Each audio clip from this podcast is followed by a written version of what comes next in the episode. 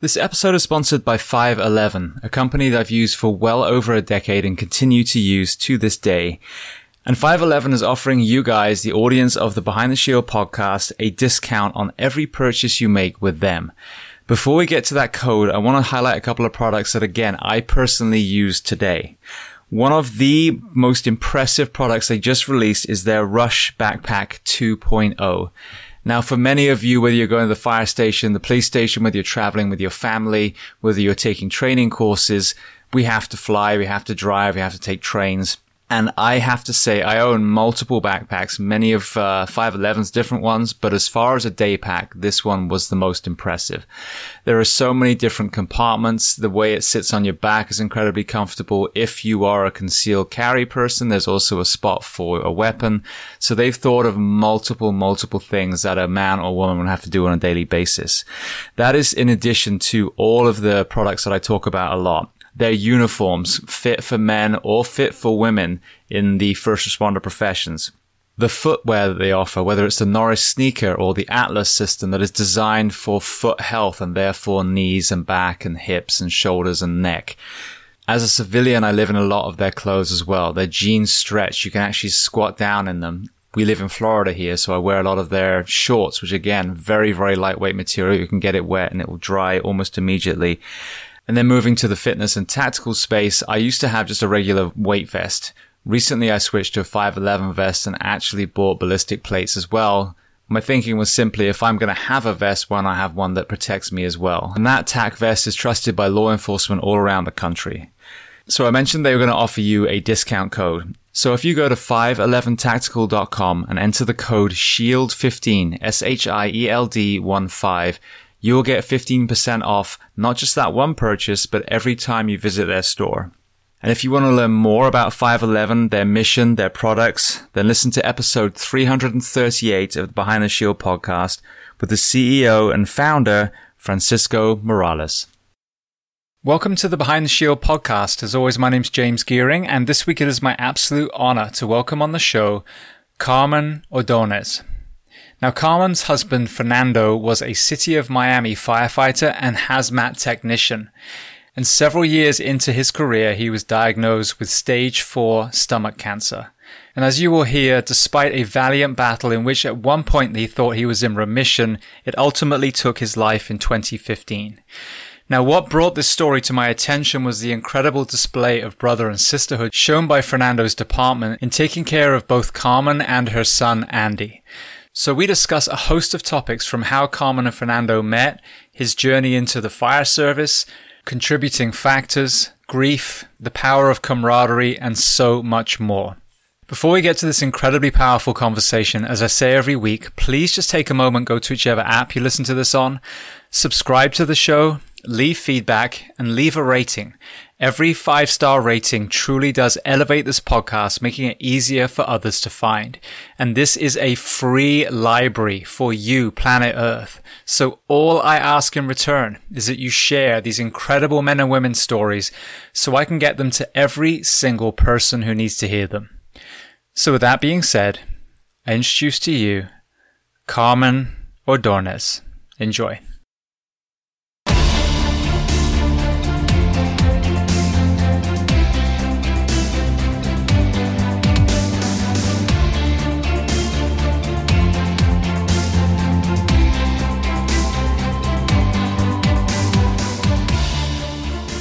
So, Carmen, I want to start by saying thank you so much for taking the time to come on the Behind the Shield podcast today. Thank you so much for having me, James. So I was moved by a story that um, you know you shared a video initially. It was picked up by one of those positive video sites that I subscribe to a lot of them because that to me is you know one of the wonderful things about the internet if you use it correctly. Um, but it really showed not only your family story, but the element of brotherhood in the department that your late husband was a part of. So, you know, I'm, I'm so glad that again, God, the universe put that in front of me and here we are. I reached out to you and we're about to have a conversation about that. So I'm very excited. Where on planet Earth are we finding you today? So I'm in Surfside, Florida. It's a quiet little town, uh, a few blocks away from the beach. Brilliant. Was it Surfside that we had that disaster, the, the building collapse? Yes, yes, it was. It was actually, I'm um, five blocks away from where it happened. And it was just so, so devastating for the community. And, um, you know, it's sad that now everyone kind of relates Surfside to, to this, this tragedy that happened. But yeah, I'm actually not that far away from, from where it happened. And my, my son's uh, one of his friends from school was actually in the building when it happened, but they were able to get out of the building. Um, they were part of the building that didn't fall. Um, so they were lucky to make it out alive. Yeah, I mean, you're absolutely right. One of my guests I just had on was from Prescott, Arizona, a, a, just a small town in Arizona until we lost 19 firefighters there. And then all of a sudden it becomes known for that. So it is tragic. And I'm actually hoping to get one of my mutual friends who's also sitting in Miami, um, has another firefighter who I think was kind of spearheading a lot of that rescue effort. I think he's special ops team. So I'm hoping that we can persuade him to come on and actually tell that story because it was, I'm sure, you know, you being in the media, there's a very shiny object syndrome when it comes to topics and, and it's on for a moment and then it's gone. And all those men and women that responded to that and then were affected by that, um, I, I felt like their story was never really told properly. Yeah, yeah, it's very, very tragic, very sad. So, starting at the beginning of your timeline, then. So, tell me where you were born and tell me a little bit about your family dynamic, what your parents did, and how many siblings. Sure. So, I was born in New York, but my family came down to Miami when I was one. So, I don't really say I'm, I'm from New York. I kind of always want to go straight to like born and raised in Miami because that's what I feel like I am. But um, so I came down to Miami when I was one year old, and I've been here ever since. I love it. I love the weather. you know, it's very, I don't think I would trade it for any other place. Um, and my, I have one older sister. She's 10 years older than me. And she's, um, um, you know, I love her to death. And my parents got divorced when I was nine. So I grew up, you know, my mom, single mom um, working three jobs to make ends meet for me and my sister. So, you know, a lot of lot of respect for for single moms and everything that they do. And and yeah, and um, went to school here. I went to school for broadcast journalism, and so it was during college where I met uh, Fernando, uh, my late husband. And it's a funny story. I was 19 at the time when when we were introduced we were actually introduced over the phone. And my friend was like you need to meet this guy. And the first thing out of her mouth was like he's a firefighter. So i was like i don't know. Yeah i just um, gotten out of a relationship. I was like i don't think i want to be in a relationship right now. And she's like no no you have to meet him. He's a firefighter. And you know so i was like okay. We spoke on the phone and you know, we got each other. This is when AOL was like really big at the time and instant AOL instant messenger. So we started chatting on AOL and, you know, kind of just always put him on the friend zone. And then, you know, of course, he won me over. He was just super sweet, very romantic. And um, and yeah, we started, we dated for for two years. We got engaged and we got married really young. I was gonna, I was 22, about to turn 23, and he was 25 uh, when we got married. Beautiful. Well, yeah, I mean, it's it's uh, it's so good to hear. Sadly, there can be negative um, what's the right word? Stigma, I guess, attached to the firefighter world. Either A, we're great partners, great husbands, great, you know, fathers, or it's the other one where you've been screwed over by a firefighter. So I'm glad that he was able to show you the, the former, not the latter. Yes, of course. And of course, he showed off, took me to the fire station. So, you know, he pulled out all the stops. Beautiful. Well, going back to your parents for a moment. Um, I'm obviously an immigrant to, to this country. Were they originally from the US or were they from somewhere else? They're from Colombia. So my dad worked as a mechanical engineer um, and he traveled a lot. So my parents, they met in Colombia, but then through my dad's job, they traveled a lot. So Uh, they lived in Spain for a while, for like 10, 10 years. Um, and then they lived in Germany. That's where my sister was born in Hamburg.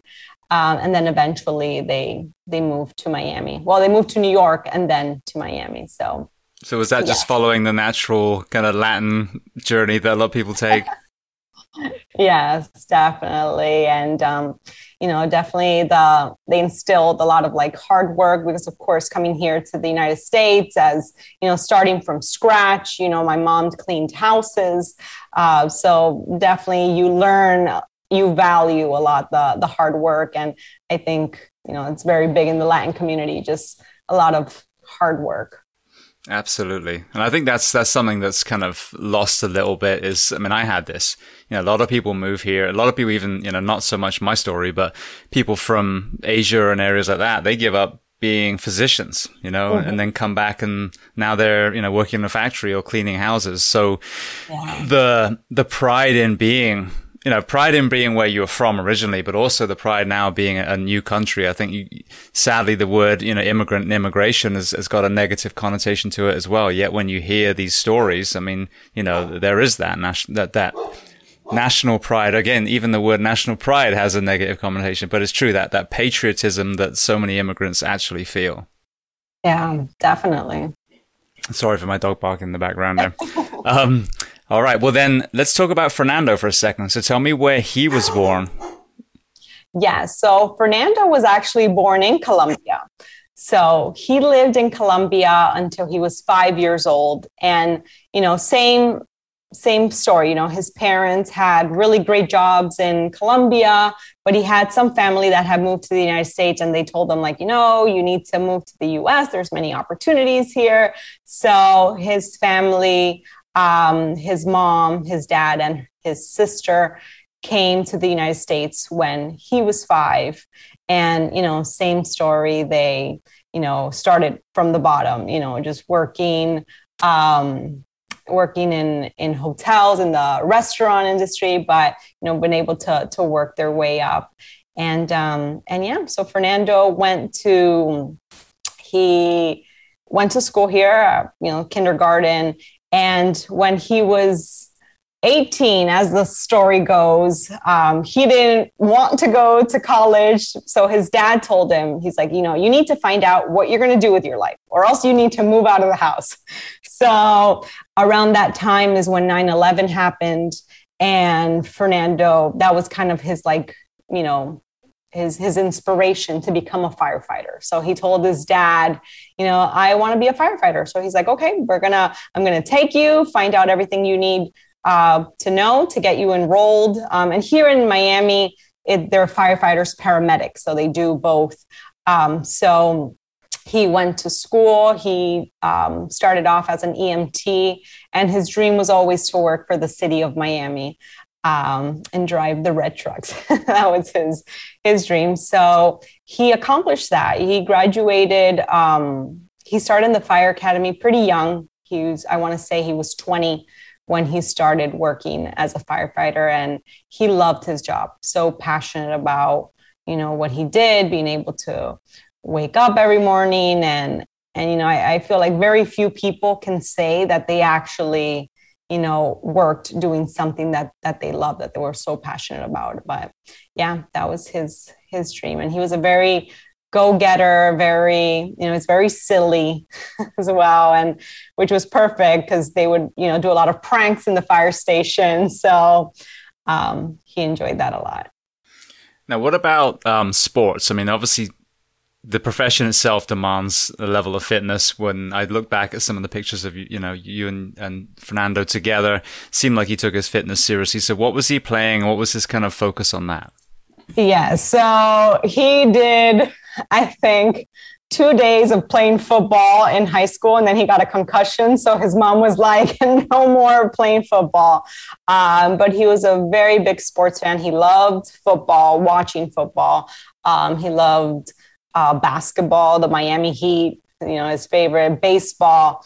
Um, he did a lot of those sports when he was when he was younger.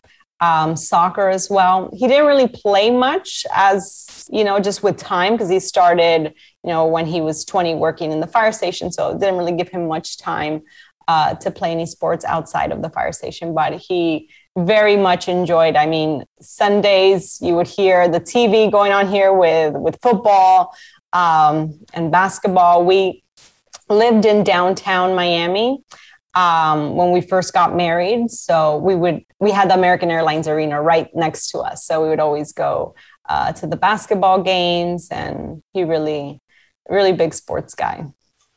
So you guys met, as you said, you were you know young twenties. Um, prior to meeting him, were there any misconceptions that you had about the fire service that you learned were wrong once you started dating a firefighter?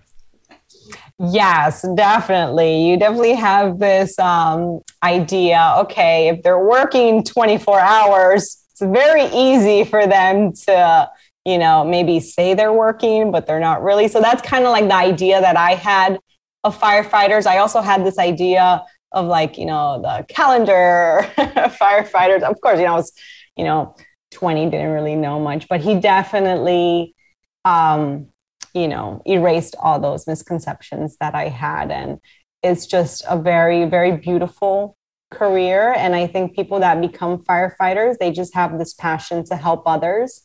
And that's very something that i admire a lot. You know they kind of lay down their life for for others. And that's really you know firefighters police officers just so much respect for for everything they do and all the hard work. Um, i think people that are not in this world of of you know that have someone a family member or spouse that's a firefighter or police officer like they sacrifice so much you know sacrificing holidays and um, you know not being with your family on christmas or thanksgiving.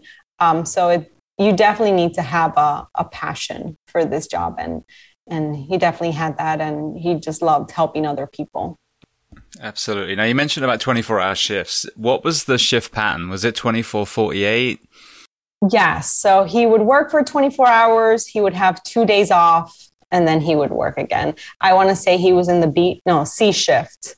Um, that was his his shift and he worked in in downtown miami uh, fire station one. So you know, it was it was it was a lot of, you know, it. I think at the end it it ended up taking a a toll on him and his health. Absolutely. Well, we'll obviously get to that, but it's something that I talk about a lot. You know, there's there is a cost, you know, on on us and on on you guys as well, on the family. So, as you started, you know, transitioning from dating into you know marriage, what then did you uh, experience as far as being a firefighter family and and and because because it's something I think that it needs to be told is we always you know people say to us oh thank you for your service and all that stuff. Well the men and women that we leave at home the children while we go to work are essentially single parents for 24 48 hours or in the wildland you know arena. It might be weeks on end. So what was that going from you know having someone in a kind of a, a dating experience to now living with someone that every third day was not there? Yeah it definitely had its its pros and cons um, and I think a lot of people they don't see it from the eyes of of the wife or the eyes of you know the husband. Um, you know it's it's it was you know not something that it's you know I, I didn't really have any ideas of, of what it would be like until i actually lived it. But you know the good part was when he was home you know he was home for two days. But you also have to take in mind the day after the shift you know he was tired so he wanted to nap. And you know that's of course and that's you know he's trying to make up especially he had a hard day the day before. Um, so it's not always like okay you have two days let's go do something fun and then i'm working as well. Um, so that part was difficult you know and then being home like sleeping alone i would you know, our where we live, it's it's really safe. But still, you know, as a woman, you know, sleeping by myself at home, any little noise, I'd be like, "What was that?" You know, and you know, got my we got a dog, we got a Rottweiler, so I felt a little bit. He was my companion when my husband was working. Um, but that definitely, you know, there are challenges to that, and and like I mentioned, with the holidays. You know, there was one time, or hurricanes. You know, we live in Florida. So I remember one time we were all having dinner, celebrating as a family, and then he got a call that, you know, they needed him at the fire station because um, they were preparing, you know, there was a hurricane. Um, there was some planning going for that, or, you know, so he's, he would just, you know, he's like, you know, I have to go. So it's kind of like, you know, you're sharing that person with their with their career and that as a wife you know has its challenges and you know sometimes he wouldn't really like to talk much about the things that he would see um, at the fire station but i know you know maybe some of the runs that he got were were hard you know sometimes they involve like little children um, so i know that also must take a toll on you mentally as well to just like go about your day normally. So, yeah. Well, you touched on something I think that is very important as well. And I, I wrote a book a couple of years ago now and talked about this very thing is when you are married to, for example, a firefighter, you have a trained man or woman, depending on, you know, what that spouse is, um, who is very capable of protecting you during, you know, a wildfire or a hurricane. The problem is we're driving away and I've had this multiple times where there's a hurricane bearing down on my home and I have to go and, you know, protect the community that I work for, you know, leaving my family somewhat to fend for themselves. So there's, there's an element of guilt as well when you have to go respond somewhere else and leave your family at home. Exactly. Exactly. You said, and there was many times where there was a hurricane and he had to work. So I was, you know, I would stay with my mom, but, you know, you you said it you know he would try to prepare the house as best as, as he could you know leave everything ready but he had you know his job came first in in that case.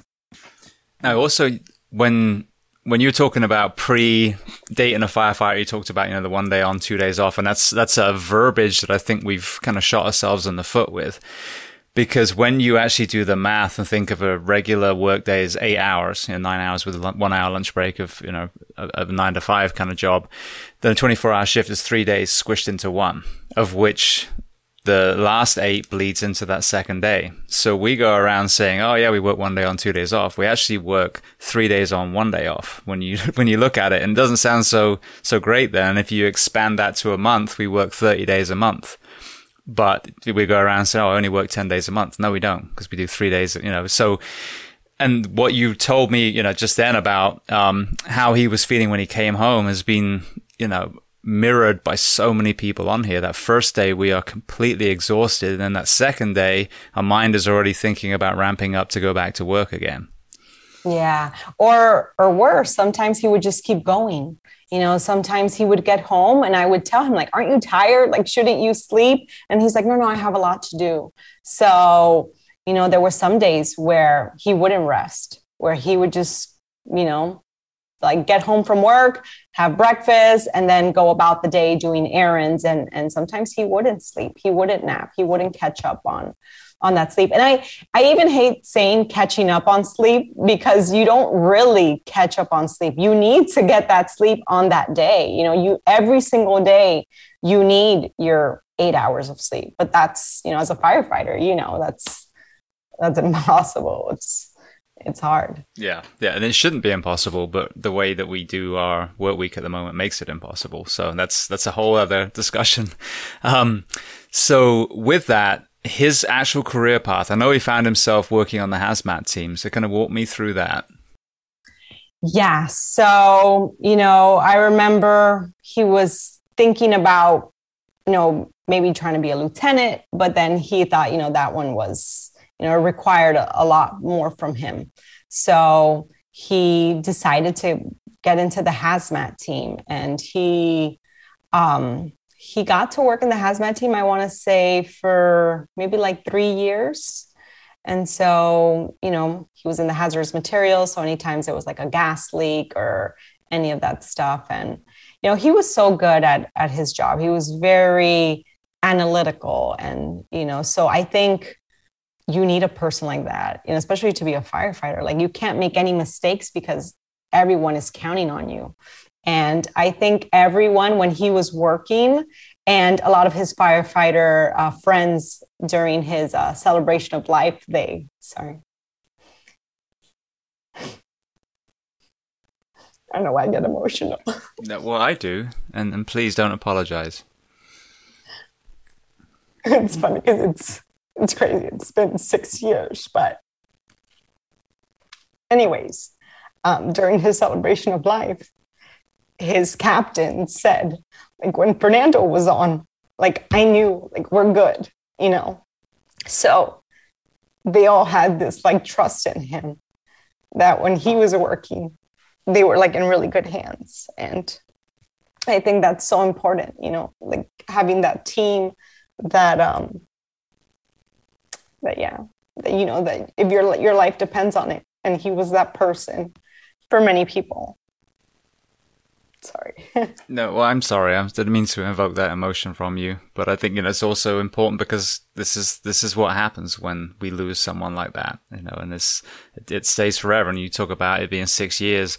My wife, um, I'm remarried. When I met her, she just lost her boyfriend to suicide, and that was over ten years ago. And you know, there's times where it just washes over her, and you know, she's in tears. So, you know, just because grief is processed doesn't mean that, it goes away. Yeah. Yeah, I think um you know, as a firefighter wife, you know, I always appreciated what he did, but I think it was after his death that I really kind of really grasped the magnitude of what he did and his job and not only that but we had a we had a, a, baby together. So i was like oh my god i had this like paramedic at home. Um, you know and i never really saw it that way. I was like you know that you know and he taught me so much. Like i learned so much from him like fire safety and all these things. You know i'm remarried now.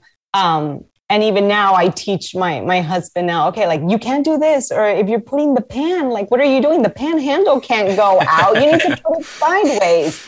So he taught me so many things and i'm so just like grateful for him. And and like i said i didn't really grasp the magnitude of of his job and what he did until he passed away. And then also hearing stories from his you know firefighter friends of of like how much um, you know, they admired him. I wanted to share this story just to really understand the type of person that he was. He was so selfless that one time when they were driving the fire truck, there was um, I don't know if you call him like the newbie or a rookie. Yeah, the rookie or probie. Yeah, the probie. So the probie was driving the fire truck and crashed it. He got in an accident. And Fernando immediately told him, let's switch seats. I'm going to say that I was driving. So he did that right away. So he wouldn't, the probie wouldn't get in trouble. Um, and I remember at the funeral, he shared that story with me. He's like, I'm never going to forget like what your husband did. Like, you know, just showed you the type of person that he was. Well, I'm so glad you told that story because I mean that that you know when when you're on probation, your job is in the balance, and so that was a very very selfless act because he probably saved his entire career by that one moment. Yeah. So, but I think that's the other thing is hand on my heart. Most of the people that I have worked with in the fire service, when mentally they're in a good place. Let me preface that because what this does to you, you know, can send you emotionally to some strange places, but are some of the best husbands and wives, some of the best mothers and fathers, you know, and they really are incredible humans and that gets lost. And same with law enforcement too. And then you see some of the way that some of these, these people are painted. And, and again, you know, the sacrifice that they make, the sacrifice that you make is lost in, you know, sometimes even in, in the politics of, of conversations. But these are the incredible human beings that put on a uniform and leave their families to go and serve strangers. Mm-hmm. Yes, that's why for me it was so important. Um, in Florida, as you might know, um, they hadn't passed the cancer presumption law. Um, and so that for me was something, you know, even after Fernando passed away, um, it was so important for me to advocate for that because cancer is the number one cause of death for firefighters. And if you are putting your life in danger, if you are sacrificing time with your family for help to help the community, you know, the least, you know, the government can do for you is to pass these types of laws that gives you assurance if something were to happen to you that you will be taken care of your family will be taken care of. Um, so that was something that you know i'm so happy it did pass. I think it passed in 2018 um, but there had been i want to say more than 40 states where it had already passed and it still hadn't passed in florida. Um, so you know that's why it's so important you know at the same time if firefighters are risking their life putting their lives in danger that you know the community does you know really appreciate that. And that's one way um, that that it shows. And i'm so excited that that law passed. Yeah no, absolutely. And it was a fight for him as well. I remember it was all the all yeah. the boots on the capitol steps um, and to show how many people we lost yeah fernando's boot was on there i have a picture um, you know that that I love, you know, hold very dear. It's and it's it is very impactful to when you see all those boots. Um, you know how many firefighters you know pass away from cancer. Absolutely, and that's the the discussion that I want to see parallel to that is the prevention discussion. I think there has been, you know, good. Uh, movement when it comes to understanding the decontamination and safety um, the healthy firefighters, the guys out of Sweden that brought that concept over here has been incredible. But as we talked about, the work week stands and that's never even allowed to be in a discussion. And until we stop working the men and women that wake up at three in the morning and go search a building and then come out and, you know, then act as a paramedic and treat that person, working them 36, uh, excuse me, 56 hours a week but the person in the bank works 40. You know, it's so backward that that is another, you know, leg of the stool of, of, of wellness from our firefighters, whether it's the cancer, the, the obesity, the, the mental health, and that has to be in discussion as well. I think we have to have a standard work week, like Boca Raton. Boca is, is 42 hour work week, you know, 24, 72. I think personally, we would move the needle so far in, in the positive direction if we address the work week as well as some of these other conversations. Yes, that is that is so important, and and I don't think we we talked about this, but you know, Fernando passed away from stage four stomach cancer, um, and when he was diagnosed, I spent probably every waking moment just learning as much as I could about cancer and trying to find ways, you know, how to help him. But one of the main things that I learned about cancer. Because when you go to the doctor and, you know, these firefighters, first of all, I really do believe the physical exams need to be a little bit different for firefighters because Fernando had a physical exam every single year. But when he was diagnosed, it was stage four, um, you know, stomach, which is, it was terminal at that point. So I really do feel some of the, the, the physical exams need to be um, better. But one of the things that I learned about cancer, and when you go to the doctor, they'll ask you, Do you have any family history of cancer? But really, only 5% of cancers are genetics. You know, that means they're hereditaries. The rest, 95%, is from, you know, your lifestyle, uh, toxins in the environment, um, you know, not getting enough sleep because when you don't get enough sleep, your immune system goes down, and when your immune system goes down, you're not able to fight, you know, these diseases. You know, your what you eat. Um, so I learned so much about, you know, just just cancer, and I think you know it was just the perfect storm. You know, not getting enough sleep. You know, the diet that Fernando had wasn't probably the best. Um, he was in the hazmat team, so he was exposed to hazardous materials. Um, so I definitely think if, if there is more awareness on changing, you know, as much as we can um, from, you know, the diet, eating more, maybe foods that can help. Um, you know, they, there's many studies that show there's certain types of food that is better at um, preventing cancer, you know, antioxidants, um, you know, strawberries, fruits, all those. um, as well as cruciferous, you know, broccoli and all those types of, of vegetables. But I think there there definitely needs to be more awareness on on ways to prevent it, ways, you know, and I think as, firefighters too, there is um you know, when you look at pictures from like the old firefighters, they would have their face covered in soot, and that would kind of be um, you know, the the symbolism for, you know, you're like the strong firefighter guy. I remember Fernando would come home from work and he would blow his nose and it would just the, the tissue paper would be black. And I remember thinking, God, that that cannot be good, you know. And this would happen many times. So I think, you know, there needs to be more uh, awareness about, you know, washing your bunker gear and wearing your mask the whole time because uh you know sometimes in the news i'll watch you know firefighters you know putting out the fires but then i'll see them like taking it off and i feel like i want to tell them like no like don't don't take it off right away. And um and and if there there's many things you know not only for the firefighters but also preventing the heartache for for your family you know as a firefighter so many things that you can do to prevent you know leaving your your wife a widow or your kids, you know, without their father.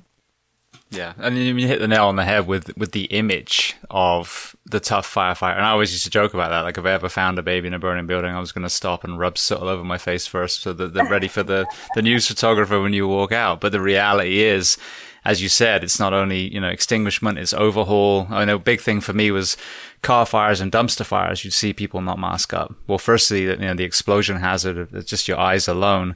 But secondly, I mean, those are, you know, chemical, toxic, you know, you know, just horrendous cocktails. And, and there's no reason at all to be exposed to that. But I'm, I've got a very short career in the fire service. I spent 14 years. I went in in 2004 and even then, I've seen it, you know, change immensely. So the guys that have been on 30 years, you know, the way they were taught back then versus now is so, so different. And you still see that, you know, that complacency kills, sadly. Mm-hmm. Yes. And, and one of the biggest things that has changed is your fires from the 50s and 60s are so much different. Now you have computers, you have all these different toxins that are in your home you know that when they burn up they're just you know more more toxic so you know the, there's um, differences as well Absolutely. Well, I kind of want to walk through the relationship timeline. So I know you just had what would have been your 15th anniversary on a very special date last month. so tell me about that date and then walk me through uh, Andy as well. Yes. So so like I said, we met when we were when I was 20. We got married two years later. Um, I had just graduated college, and so we thought, you know, now it's the perfect time. You know, we got married. Uh, we got married on April Fool's Day. So I want to say it was the only day the venue had available. So we're like, okay, it doesn't matter. You know, as long as we get married, who cares if it's April 1st? So, you know, we got married on April Fool's Day. And, um, you know, we were married for for eight years altogether. And um, when we were married for six years, we thought, okay, now is the perfect time to kind of grow our family. And so we um, had our son a year after, um, and he was born in 2013.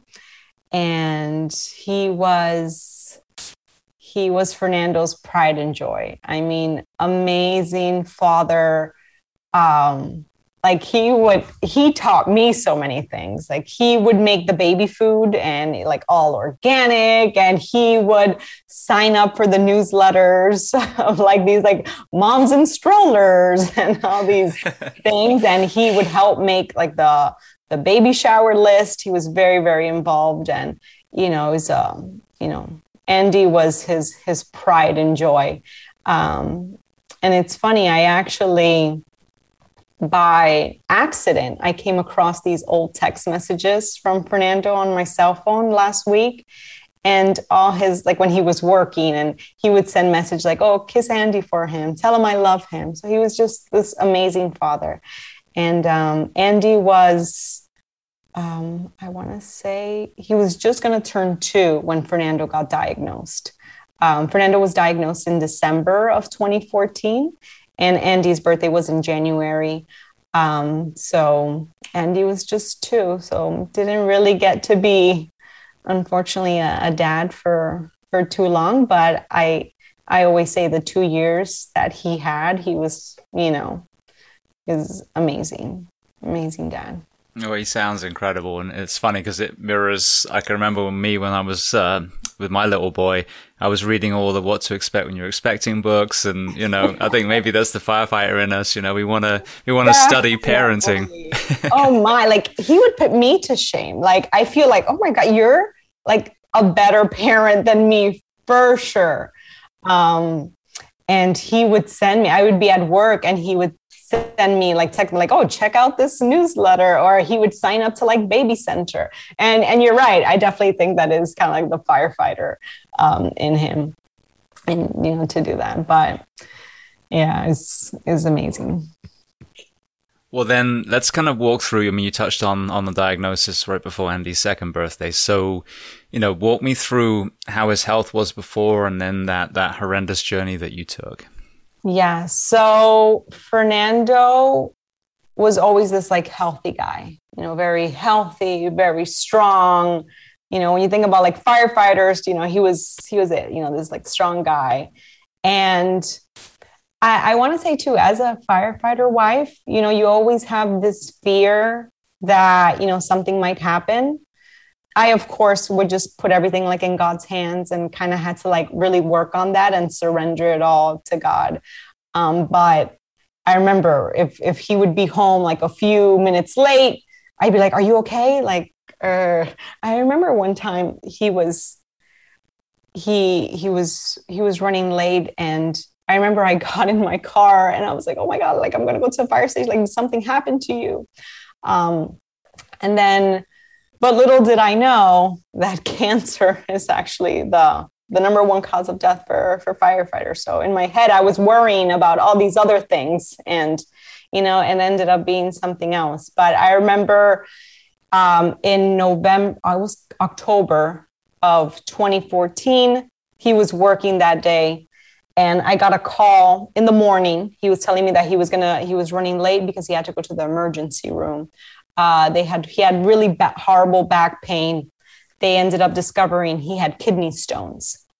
So you know he came home. They had him on some like medicine, you know, trying to see if they if he could pass the stones, you know, on its own, but it wasn't.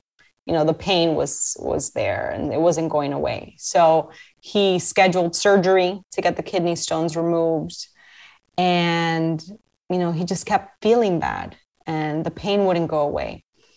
But all this time, he was kind of, you know, just, you know, thinking it was the kidney stones, relating it back to the kidney stones. Um, but then there was one point it was and i remember november thanksgiving that was a really hard thanksgiving now looking back because he, he didn't really have much of an appetite he didn't want to eat anything that thanksgiving and then a week after thanksgiving he says, you know, I he looked in the mirror and he saw his eyes and they were yellow.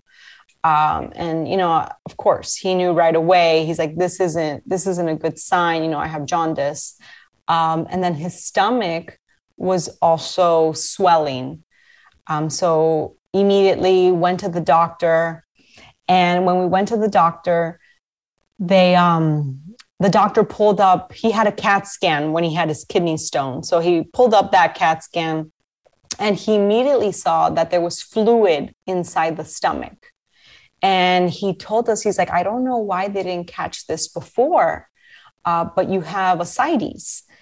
Um, and of course, I had no idea what that was. So I remember asking the doctor, what's causing the ascites? And I remember the doctor's face just kind of turned like pale. And he said, you know, there's only two causes for ascites it's either liver failure or cancer. And of course, you never really think you're going to hear that word cancer. Um, you know, it's kind of those things that, you know, it always happens to other people until it happens, you know, to you. But um, I remember he was just very relieved that he kind of had an answer of, you know, something that was going on because he was feeling bad, you know, for two months now. And so he just felt very relieved. And I remember they admitted him into the emergency room. And he was in the hospital for two weeks, just running tests. They did uh, an endoscopy, and that's where they found through the endoscopy that he there was tumors inside his stomach. And when they did a biopsy of those tumors, that's when they found out that it was stage four. It had spread to the peritoneum, and um, you know, I remember asking the doctor what the prognosis was, and you know, he told us it's six to nine months. Like any type of treatment is going to be just prevent. It's going to be uh, palliative, um, and of course, we immediately I and and I'm very like emotional person, but in that moment, and for both of us, I felt just kind of like God's presence, God's peace. Um, and there's no other way to to explain it, especially when someone tells you, "Okay, you have six to nine months to live." Um, and I just felt this like peace and kind of like, okay, we're we're gonna fight this. We're gonna give it everything.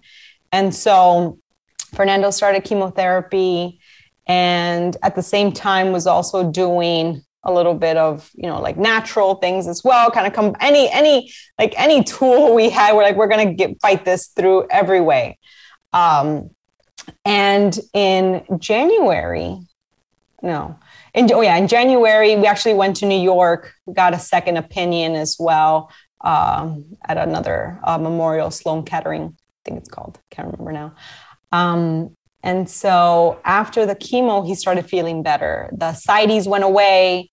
And in April, when he did his PET scan, they found no evidence of disease. And we were just ecstatic. We're like, we got our miracle. We were, you know, Fernando was feeling, he was feeling great. He said he never felt better. And so I remember we went to Disney with our son and we just had like this amazing time and just very uh, thankful kind of that we got our, our miracle. Um, but you know that was very short short lived um, two months after he started feeling bad again so this was like around june and um, you know he started feeling like the pain again like pain in his stomach. And we went he went back to the doctor and they found that you know the cancer never went away. It's just sometimes the cancer especially stomach cancer the cells are so microscopic that it's not picked up in a pet scan.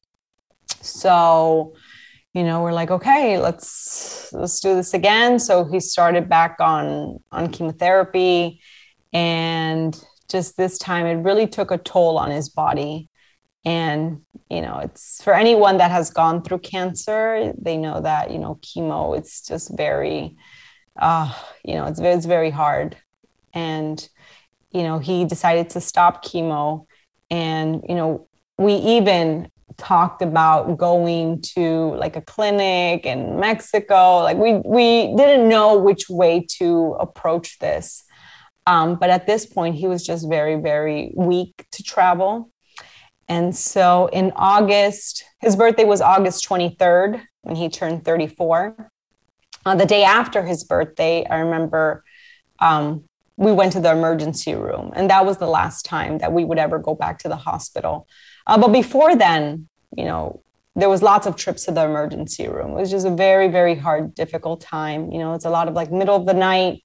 Um, you know, he would wake up with like pain and, you know, a lot of uh, pain medication he had to take. And, and thankfully we had my in-laws and my mom, which would help with our son, but definitely missed out a lot of that time with with our son because we were just focused on like getting Fernando better and you know getting through this.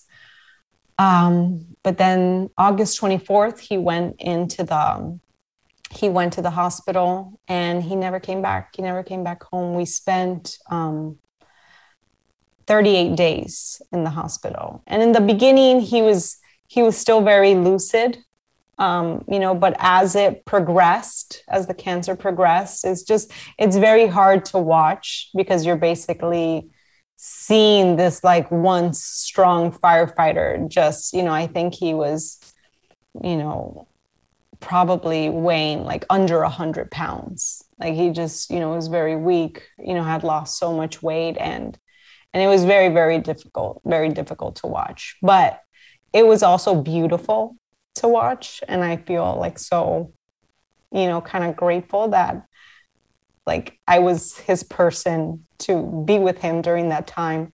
And just seeing like just seeing his faith and never once complain like never once say like why me? Like why is this happening to me? Just very very like i don't think i would be able to have handled it that way.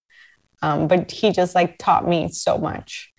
And um, i remember when he was when he was still lucid he would tell me he's like carmen he's like i need you to promise me that you're going to remarry like i need you and he started going through like this list like you need to put andy in soccer classes you need to put him in baseball and at this time i'm like you know i'm like i don't want to hear like you're gonna be okay like i still had all this kind of like faith that you know we were like something was going to happen. He had just started immuno- immunotherapy so i was like okay maybe this is our answer and i had all this hope you know and i think he had a lot of hope too but then there was one part in his journey where he kind of knew. I think there comes a time where, and, and I actually read this book um, from like a hospice doctor that said there comes a point where you kind of know, like it's it's your time, and you kind of um, you're okay with it. You kind of make peace with it. So Fernando had got to that point where he was like, you know, okay, I, like I'm at peace and I'm I'm ready to go. And I remember like, no, no, no, like you have, like I kept telling, like, you have to, you know, we're going to keep fighting this. And I remember him telling me, he's like, Carmen, you're being very selfish, you know, like you need to let me go. And I was like, you know, didn't want to hear it. And, you know, and I kind of now looking back, I kind of wish we had those talks. Um, because the only things I had to go by was like remarry and put Andy in soccer. you know, I was like, I wish I would have asked him like more questions. And I think even you know for for people that are married to firefighters or, or police officers and even for anyone like tomorrow is not guaranteed. So i always encourage people to have those hard talks. It's so important to like like for anyone hearing this like today sit down with your spouse or your partner and like ask the questions. Like if i were to pass away what would you want me to do with this? Or like what should you know and I didn't really get to have those conversations because my mind didn't want to go, it, it didn't want to go to that place. Um, even when the doctors would tell me, um, you know, he needs to be put in hospice. But for me, hospice meant like, that's it, like we're done. And I was like, we're not there. Like, you know, we're going to keep fighting this. Um, so, in, I remember the day that he passed away, and crazy, crazy story. But um, I was at the hospital every single day for 38 days. Like my mom would take care of my of our son, his my my in-laws would take care of Andy. But the day that he passed away, so before he was um I I work as um I don't even know how to I don't want to say blogger, but um I do um, i also do like tv segments on television. And i remember the day that he passed away i had told him like a month prior that i had this opportunity to do um, this like tv segment for work. And after that there was an event um, like a blogger event raising awareness for breast cancer. And it was right next to the hospital. It was at the miami beach um, women's center and I remember I told him, I'm like, I don't know if I should take this job. And at this point, I hadn't really worked much for 10 months um, because I was just focused on, you know, being being with him and, you know, being his caregiver. But he told me, he's like, no, no, take this. Like, you need to take this job. Like, it's, it's, you know, it's important that you take it. So I was like, okay. So the day he passed away, I remember I called, I called my mom and I told her because I always wanted to make sure if I needed to go home for any, sometimes I would go home, take a quick shower, and then go back to be by his side. You know, I would sleep next to like his his bed on this like little chair. So they finally gave me like this foldable uh, bed. But um, i always wanted to make sure he was never alone. Like he was always had someone there. So i asked my mom i'm like mom i need to do this thing early in the morning. I'm, I'm going to be back in the in the hospital by 11 a.m can you be with him can you be with fernando and i remember his parents uh, had to i don't know they they had something that day that they couldn't be there as well so my mom said i could be there for for maybe like two, three hours, but then, you know, I need to go to work. So then I called his cousin and I asked his cousin, can you come from this time? So I arranged it perfectly. I'm like, my mom's going to be here from this time to this time. And then at 5 a.m., I had to leave to the TV station. And I remember I did this TV segment, which looking back, I'm like, I have no idea how I had the strength to even do a TV segment that day. And then afterwards, I went to the the event for breast cancer awareness, and it was around 10 a.m.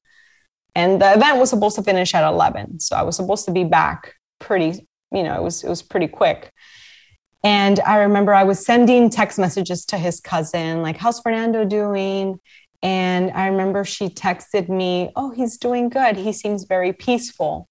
And I remember as soon as I got that text message, I got this like like heavy feeling in my stomach like oh, why did she say that he looks peaceful like i don't know i just got this like really really weird feeling and 15 minutes later she calls me back and she's like carmen she's like you need to get to the hospital right away and i remember asking like is everything okay is fernando okay she's like i just need you to get back to the hospital so i remember i like ran out the event i think i took off my shoes and just like started running i got in the car and I don't even, I didn't even park the car. I literally left it right in front of the emergency room and like ran in, went up the elevator. And his room was all the way at the end of this hallway. And I saw his cousin and the doctors all outside of his room. And that's where I kind of knew that he had passed away. And I remember just like dropping to the floor. And it was just very, very hard day. Um, but um, but yeah, I think your mind too kind of blurs everything else out because I don't remember anything else. I just remember um, just having so much support too from my in-laws and my sister-in-law. Um, you know, planning his celebration of life. But um, I just remember, you know, just that being kind of the worst day of my life and but um but even even then you know definitely has have felt god's grace through that moment and and carrying me through so um so yeah that's kind of in a nutshell well i mean such a heart-wrenching you know journey that you had to be through i this is completely different because this man was 99 years old but i basically nursed my granddad his final few days. He was riddled with cancer again from a from a healthy man. I mean, the guy got hit by a car, T-boned by a car, and walked it off. I mean, this is that was at like 97 years old. The guy was inc- incredible, but he got cancer, which is very very rare for someone that old, um, and very much the same. Was completely jaundiced, almost like a Simpsons character by the time he was there and, and held his hand. And, and I heard you talking about Fernando choosing for that moment when you were gone to slip through. And when I was listening to it, because it was one of the other podcast, I think the Widow podcast that you were on, um, I remember what a dichotomy that was. I got to be there with my granddad, but it was one of the, the hardest things of my entire life is watching someone that you love take their final breath. So you know, talk to me about that and, and, you know, the, the, the, the perception that he didn't want you to experience that moment. Yes, for a hundred percent. Like, and that goes back to how selfless he was because I was there every single day. I'm like, you pick the day that I wasn't there to to pass.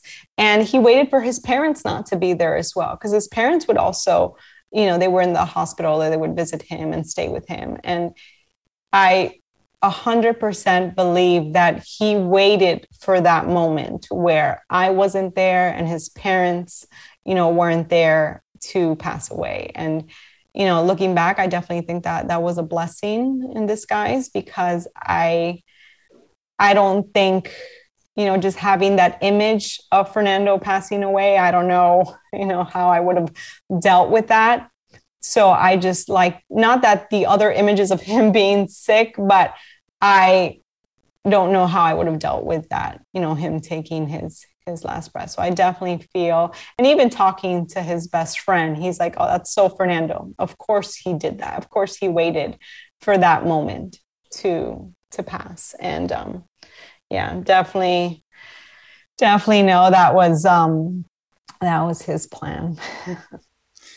Now you talked about reading the book um, from the the hospice doctor. I had um, Dr. B.J. Miller on a couple of times, who's a palliative care physician, um, and death is such an uncomfortable conversation, but he he actually ended up writing a book as well, and it's very it's, it's literally like a you know what to expect when you're expecting but for death, you know, and yeah. getting your affairs in order and all these different things and having these conversations. When you look back now, the conversations that you weren't able to have, what would they look like, you know, for people that are may, maybe experiencing the same thing with their loved one? Yeah. Well, one of the good things and one of the about Fernando is he had everything in order um, in regards to our finances, in regards to oh, there's so many things that I started learning once I became a widow that I didn't have to go through because Fernando had everything in order. Like our bank accounts were in both of our names. Um, so I didn't have to deal with our home. Of course, we bought it together, so it's both of our names. But there's so many people that when they pass, and I think if, if, there's one less thing that you can alleviate, you know, you're already going through the burden of loss. Like you don't want your loved ones to deal with the burden of probate. So if, let's say, your husband only had a bank account in their name, you have to get a lawyer. You have to go through this court process called probate to be able to get access to that bank account. And I didn't have to go through any of that because Fernando had everything in order. Fernando even had cancer insurance. And um, I just like to, you know, I think, you know, we did see God's hand in so many things. Um, like, I mean, who at in their 30s has cancer insurance, you know? So I think there's so many things that, um, as far as, you know, having um, a will, I think is, is so important. Um, Fernando didn't have a will, but he had like he told me what he wanted me to do in some of those cases. But um, but yeah, I think just having all your finances in order is something very, very important. And um, and yeah, I don't know what else I would have I would have I would have asked him. I would have wanted him to maybe write a letter to our son. Um, but but I don't know. I don't even know what that letter, you know, would have said or a letter to me. Um, but but yeah, it's I just think at the same time, I think because I did have all this hope that he was going to get better, I think that's what also got me through that hard time. Because at the same time, I don't know what I would have done if I didn't have hope. And I think that that hope is something so powerful. And and it's what what definitely got us both through you know those those hard times. And even after he passed away you know having that hope that life could be beautiful again that i wanted to honor fernando's life by really living my life to the fullest.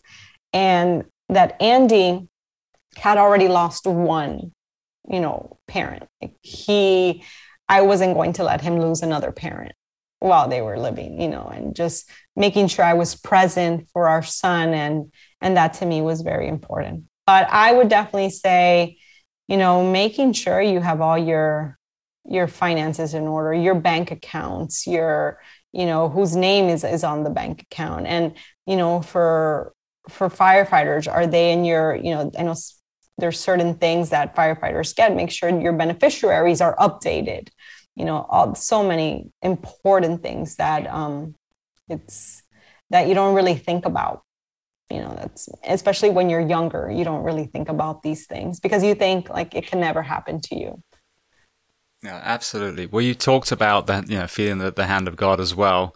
Um, talk to me about Fernando's faith, and you are talking about him even, um, I guess, ministering people from from his bed. yes, yeah. So this was something so beautiful to watch because Fernando was just like on this mission. Like before he passed away, when he was still, you know, lucid, he kind of had this like mission. He's like, I need to just really, you said, you know, minister to to others. And I remember when his firefighter uh, friends would go see him um, you know, he would tell them like, "How's your relationship with Jesus?" you know, and and making sure that they knew like Fernando was, you know, just like in this really good place of like he's like, I know what's going to happen to me when I die, like because of this, um, this assurance. I know that I'm going to see my family again, and that's something that was, you know, what's also gotten me through is you know because of our faith. I know where he is. I know that i am going to see him again one day in heaven. And so for fernando it was so important um you know to really talk to his firefighter buddies. And of course this is a conversation that he had never had before because you know you're not going to be like in the kitchen eating with your friend like hey let me talk to you you know it's awesome. But for him it was just so important to kind of get that message across to his his firefighter friends. And it's not about like a religion or being religious not it's nothing like that. It's just having this really like relationship you know with jesus. And because fernando had that he just had this this peace that really you can't explain it. And i think you know it's is is something that is very you know important. And i it's what's gotten me through during those hard times. And um and i think it's also something that i you know struggled with my faith as well when fernando passed away. I was like like come on god like what happened? Like i had all this faith that fernando was going to get better and we didn't get our miracle you know. But then i really learned that you know having faith is not like your faith is really shown not when everything is going right, everything is going perfect. It's when things don't go the way that you plan. But just knowing that even when things don't go the way you plan, that you do have, you know, like God's going to walk you through it. Like you're just going to have this this this peace that you could really just surrender all of your your problems to him and all of your you know all of your worries so that was just very beautiful to watch you know watching fernando talking to his firefighter buddies uh, about that. And I remember he's, you know, when he passed away, he did talk about what he wanted, you know, when he before, which I think that's also very important. We talked about like what are things to talk about. And Fernando did have, you know, did tell us, he's like, I want to, you know, make sure that, you know, we do the celebration of life, that everyone, you know is it's not a time to like be sad like i want you to play this song or and then play this song. So you know that i think was very you know he did have some time to do that. And then he said i also want at the end of the celebration of life to do a calling if anyone wants to you know accept accept god in their life. And and we did that and so many people came up so many of his firefighter friends. Um, so i think that was that was very beautiful it reminds me of uh, one of my friends, John Perez, who passed away, um, also from a very, it was actually an autoimmune disease. But I mean, sadly, it's not one thing that kills us, it's everything that kills us. So, you know, there's no one type of uh, disease that we get. But it was kind of the same thing. His thing was there was a celebration of life. We all had to wear Hawaiian shirts. It was very uplifting and fun. And I've always said the same thing. I can't stand bagpipes, especially now because I've listened to them so many times. So I told my wife, if there's bagpipes at my funeral, I'm going to jump out of that coffin and, and strangle you. So there better be, you know, something a lot more up tempo than that because it is absolutely just crushing, you know, when, when we have a traditional firefighter service because it happens so often. Yeah, and something very special. I don't think I've ever shared this before, but um, you know, Fernando asked to be cremated and he asked to wait until Andy, our son, was 13 to spread his ashes in you know in the beach in the water in the ocean. So andy's nine. So that day is you know it's quickly how andy was two when he passed away. So it's quickly how time you know goes by. So um you know i know that day is going to be very bittersweet but it's going to be very very beautiful to you know one of his wishes what he wanted. So when Andy turns 13, we'll probably, you know, spread his ashes in in Surfside, where we live. He loves Surfside and maybe Key West. He also really loved, you know, we have many special memories in Key West. So we'll probably do that um, in nine, in four years. Beautiful. I've always said because I'm obviously from the UK, so somewhere mid-Atlantic, you can just dump me. It's halfway between the UK and America. Maybe we'll take a cruise, and people wonder why I'm flinging a, someone's flinging an urn over the side. But yeah. All right. Well, then, with the actual, you know, events after, I want to get to the actual grief process in a moment. But with your perspective through the fire department, the way that we discovered each other was through the amazing compassion shown by um, Fernando's crew every Christmas coming and bringing presents. And that's something I think that is beautiful. Oh, We're yeah. also very good at burying our own. But what I hear from a lot of widows is we're all there at the beginning and then you know it's not too long after that a lot of times they feel forgotten again so without loading the question you know what what were the the pros and the cons of let's say those first 6 months after he passed yeah so i think really my hat goes off to the city of miami um, you know fire rescue they have been so amazing and really an example um, I kind of see it as like all the fire departments do this, but I don't know if that's true. But just from my experience, they have they showed up and then continue to show up six years later. And that is something just so, so beautiful to see because, you know, you said it, you know, many people, and then just in general, everyone's there in the beginning. So in the beginning, you have all this, you know, love and everyone's there, but then it's it's two years after, three, four years after. And I think it's so special that, you know, especially for our son Andy, that they continue to be present in his life.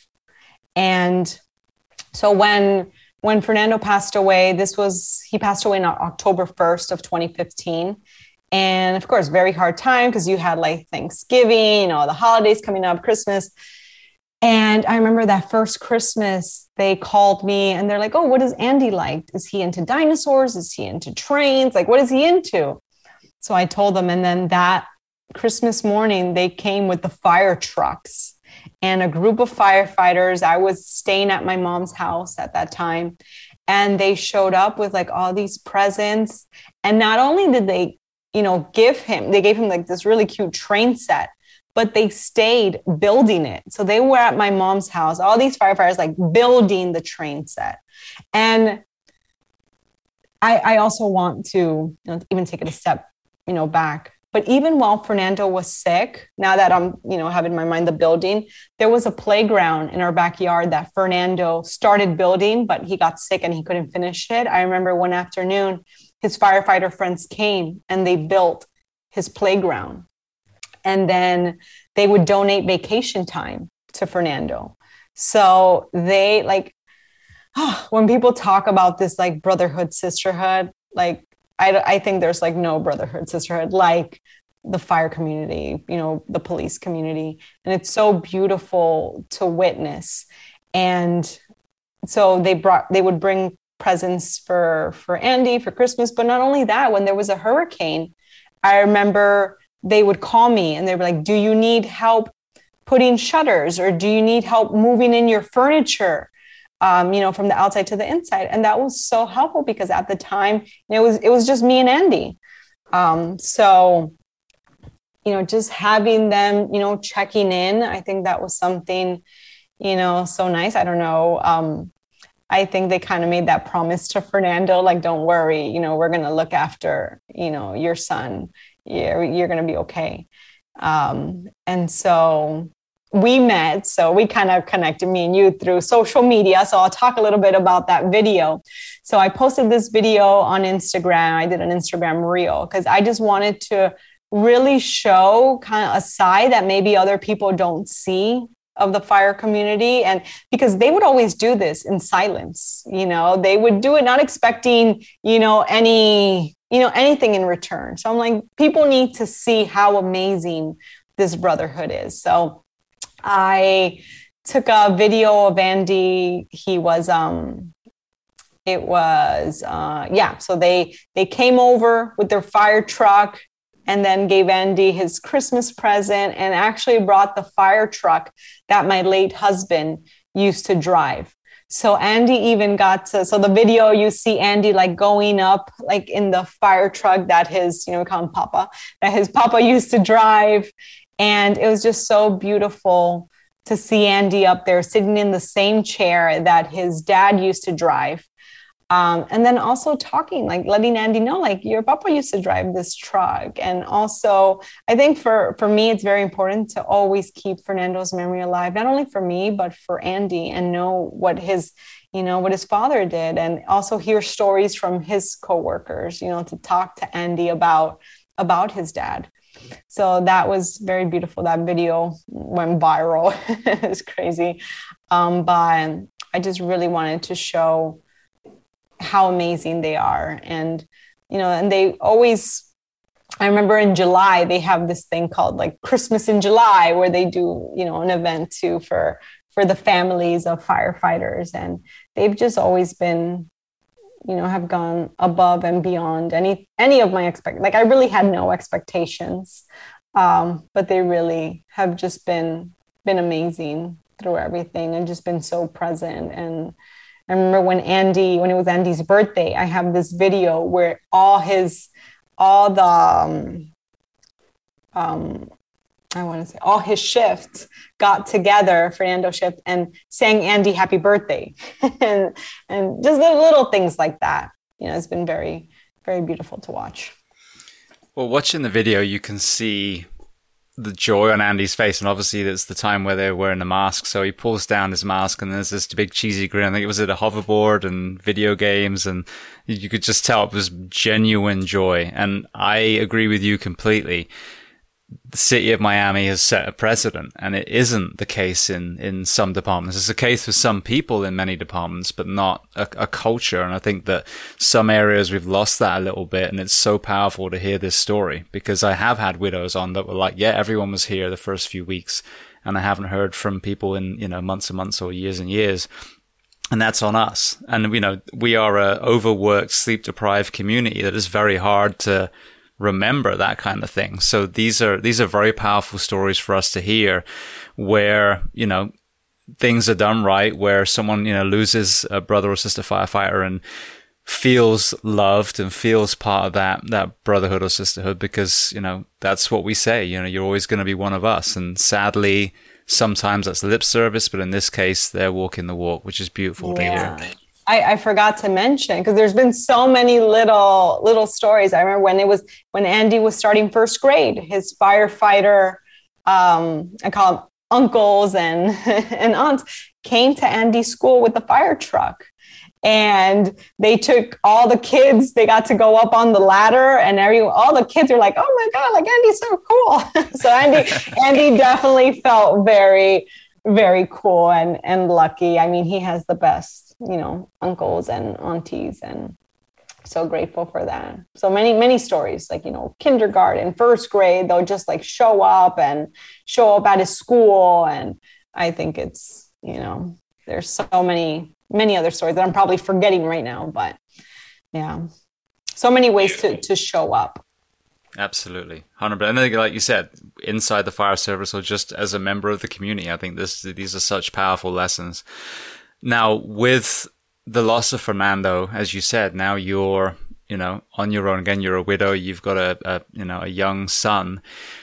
Walk me through that journey and what were the what were the elements that ended up being positive for you and were there any negative things that you found trying to process the grief yes i think it's so hard um you know, everyone's grief journey is so different and there's no really timeline to to grief. And as you saw, like it's been six years, but I don't know, maybe sometimes I'll be telling a story and it kind of like, ugh, it just brings all these emotions. Um, but but yeah, I'm at the point now where I can look back at these memories and I look back at them with a smile and look back at them, you know, like how like grateful for these moments.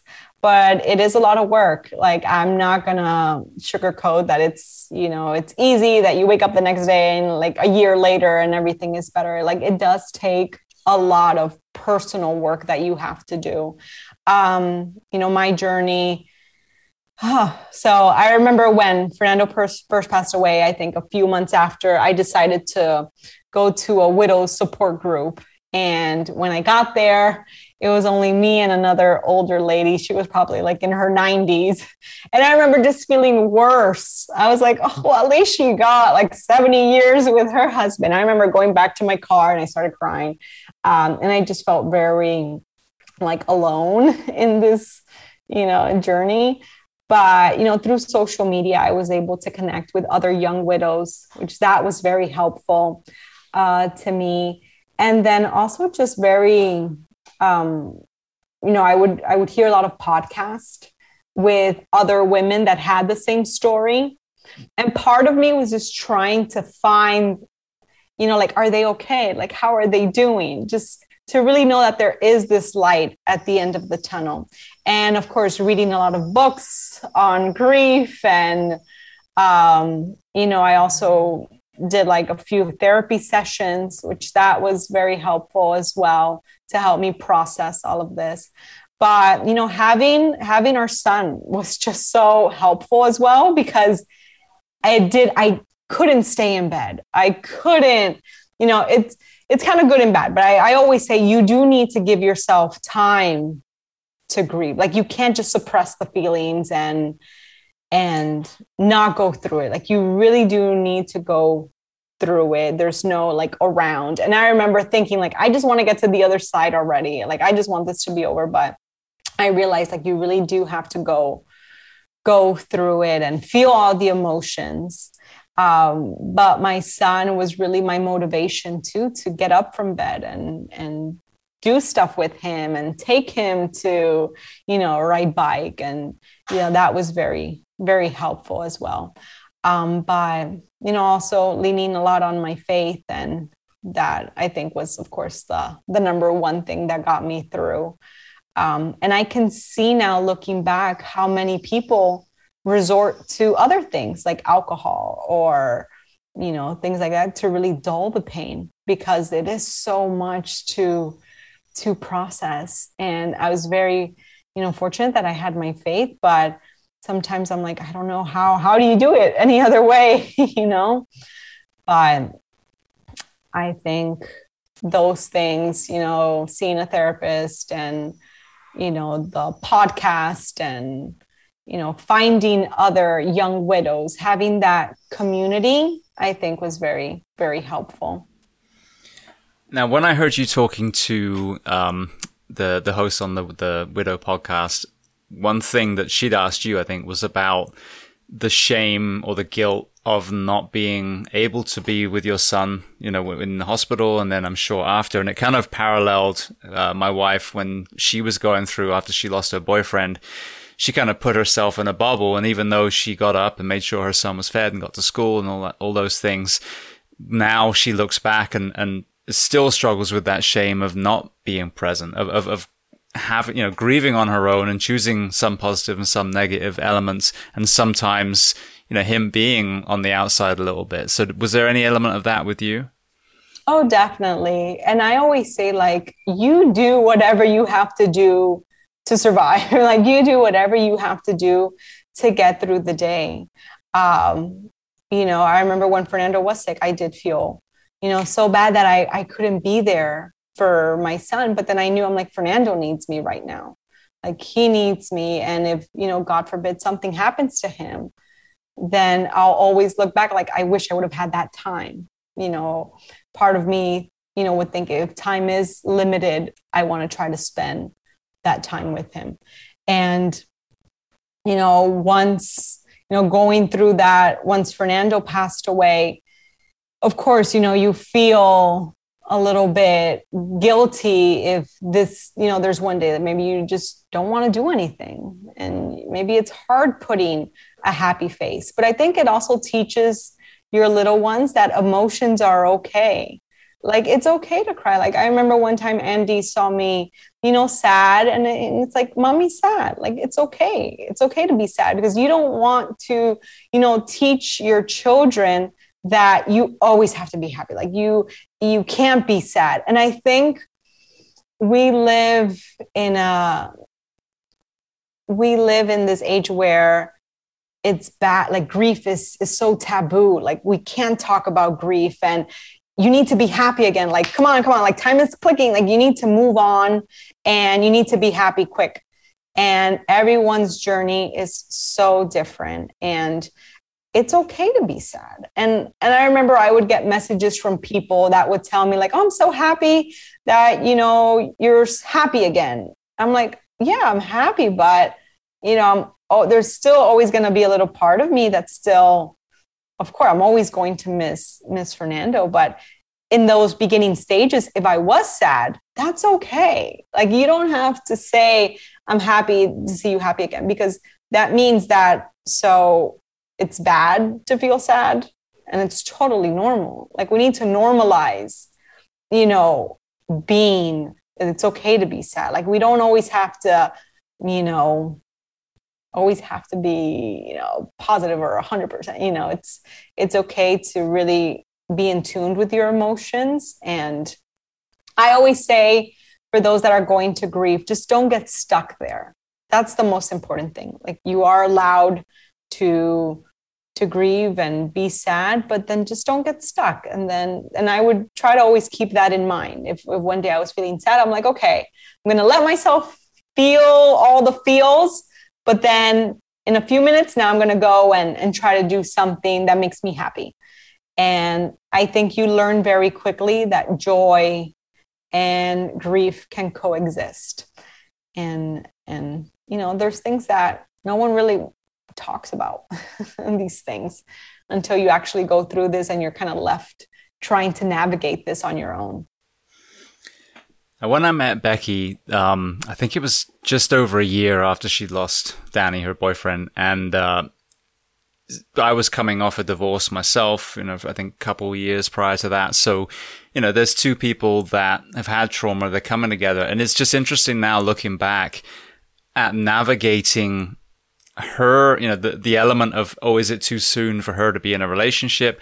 For, for me, the interesting lens was how you coexist with this new partner who also is mourning and, and allowing space for the person that they lost to also be in that relationship, if that makes sense. So, you know, talk to me about your journey into, into your marriage and, and again, how, how you've made that new dynamic work.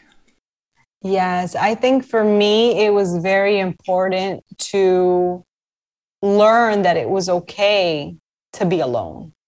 It's okay to be, really learn to be by myself. And I think having been married so young, I was always a partner. It was always me and Fernando.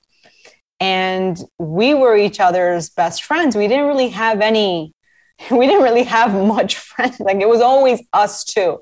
Like we were kind of glued to the hip. And so when he passed away, I kind of had to discover who is Carmen? Like, what does Carmen like to do? And that was very, very challenging. And I kind, I always say, like, you can't expect like a new relationship to heal you like you really need to put in the work and and get to that good place of being complete on your own and not expecting someone else to to complete you. Um, so i think that for me was was the most important thing to to learn and to understand that you know i, I kind of got to the point where it's like if i remarry that's fine. And if i'm alone that's fine as well. Um, you know but i did always keep thinking back to Fernando's words, where he would tell me, he's like, we weren't meant to be alone. We were meant to be in, you know, with to do life in in, in community.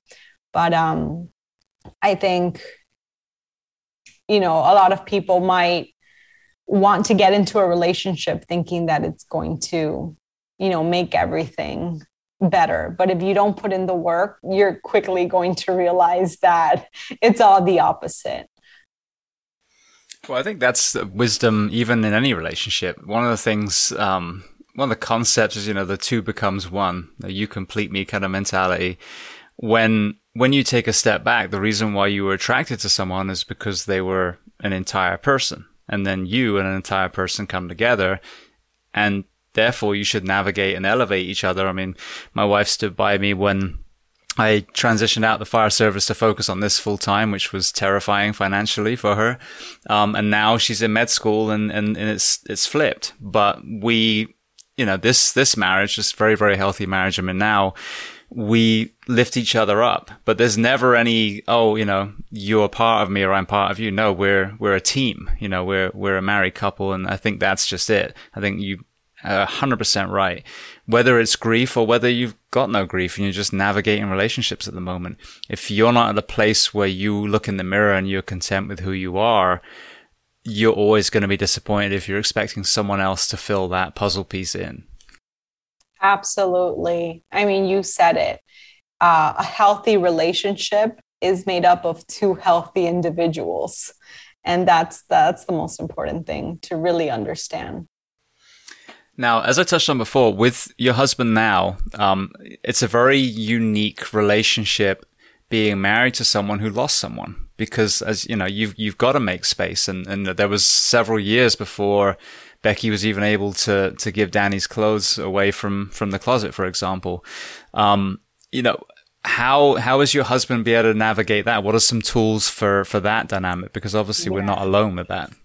Yeah, and that's one of the biggest questions that I get. I mean, on my Instagram, I still post some things of my late husband. You know, I you said, you know, um, last month we celebrated what would have been our 15th year anniversary, and I posted something about that. And I got questions, you know, is your husband now like is he is he okay with you sharing like talking about your late husband? And I think as a widow, going into another relationship, my number one thing that was so important to me was someone that was going to respect my past and someone that also understood that you never move on, you move forward. And for me, it was always very important to keep Fernando's memory alive. I mean, we, we share a son together. And I think anyone would want, like, I would never want, like, if I pass away, that my children forget about me or forget who I was or, or stop talking about me.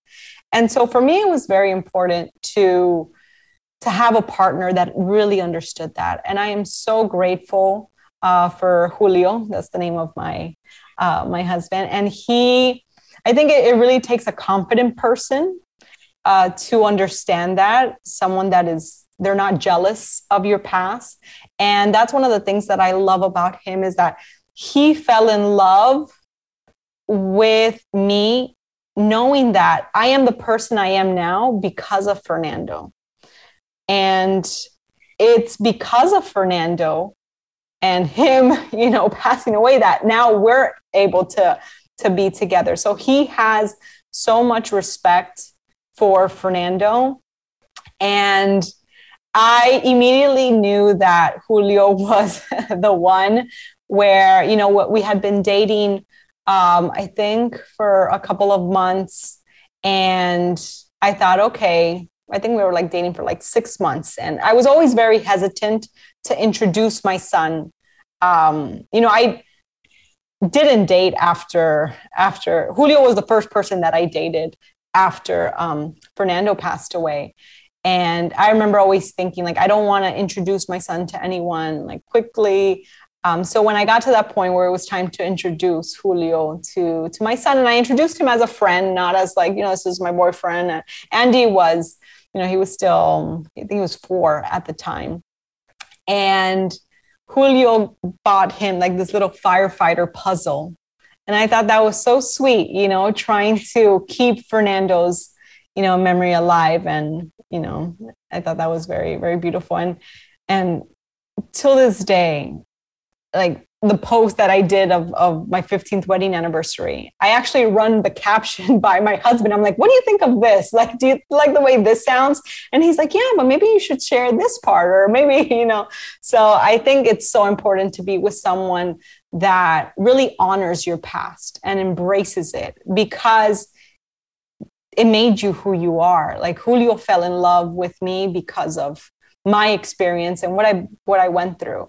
And it does change you. And I don't think I was the same. I don't know if he would have been able to fall in love with the person, you know, that I was, you know, before. Like it made me a totally different person, the one that he fell in love with. And I think that for me is is so important and and my son's room our son's room because andy calls and andy calls julio dad. Like he knows that he has his papa in heaven and he has dad which is julio.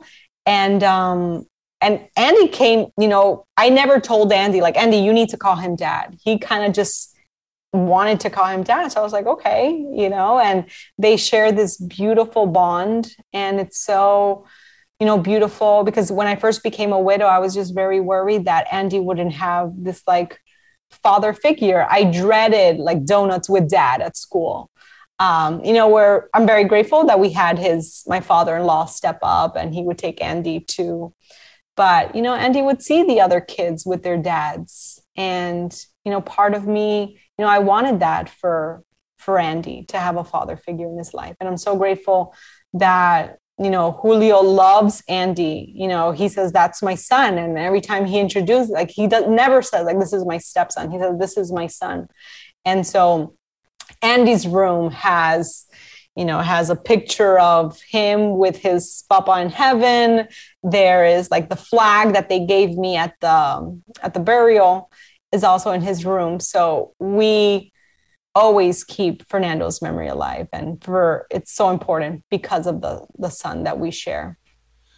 Well, again, another beautiful story of another man being a real man, not yeah. beating his chest and benching 350 and you're never crying, but a real human being that's compassionate and kind. And I think there's so many different dynamics in families where men and or women have stepped up, you know, whether it's a, a widowed, you know, partner, whether it's a step you know someone who's married or, or you know all these different um, dynamics that occur but ultimately whether it's biological whether it's you know through some tragedy if you are present in a child's life and raising them then you are a beautiful you know parent. And i think we need to celebrate all these different dynamics rather than holding this you know what do they call it? Not organic the I'm forgetting the name anyway. You know the the biological mum and dad that never divorce with the children, as that's the hierarchy because that's not life in 2022. There's all these beautiful different dynamics, and you know anyone who's t- investing in raising their children is you know is exactly what we need to move forward.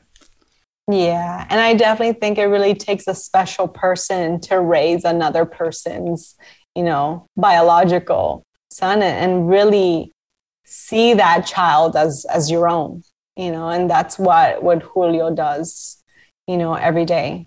You know it really pours into andy's life and and you know not only um also with, with his actions and you know just trying to be the best version of himself for for andy and and for our daughter. You know we have a, a daughter now uh together and you know it's just this blended family and and it comes different ways. A lot of people think blended families just as you know whether divorce but it's you know could also be blended like our situation you know that came about through through tragedy. But you know i think there's always beauty that could come about even you know the worst circumstances even through tragedy Absolutely. I think nuclear family was the word I was struggling to remember, not oh. organic. Oh. Organic's probably healthier though.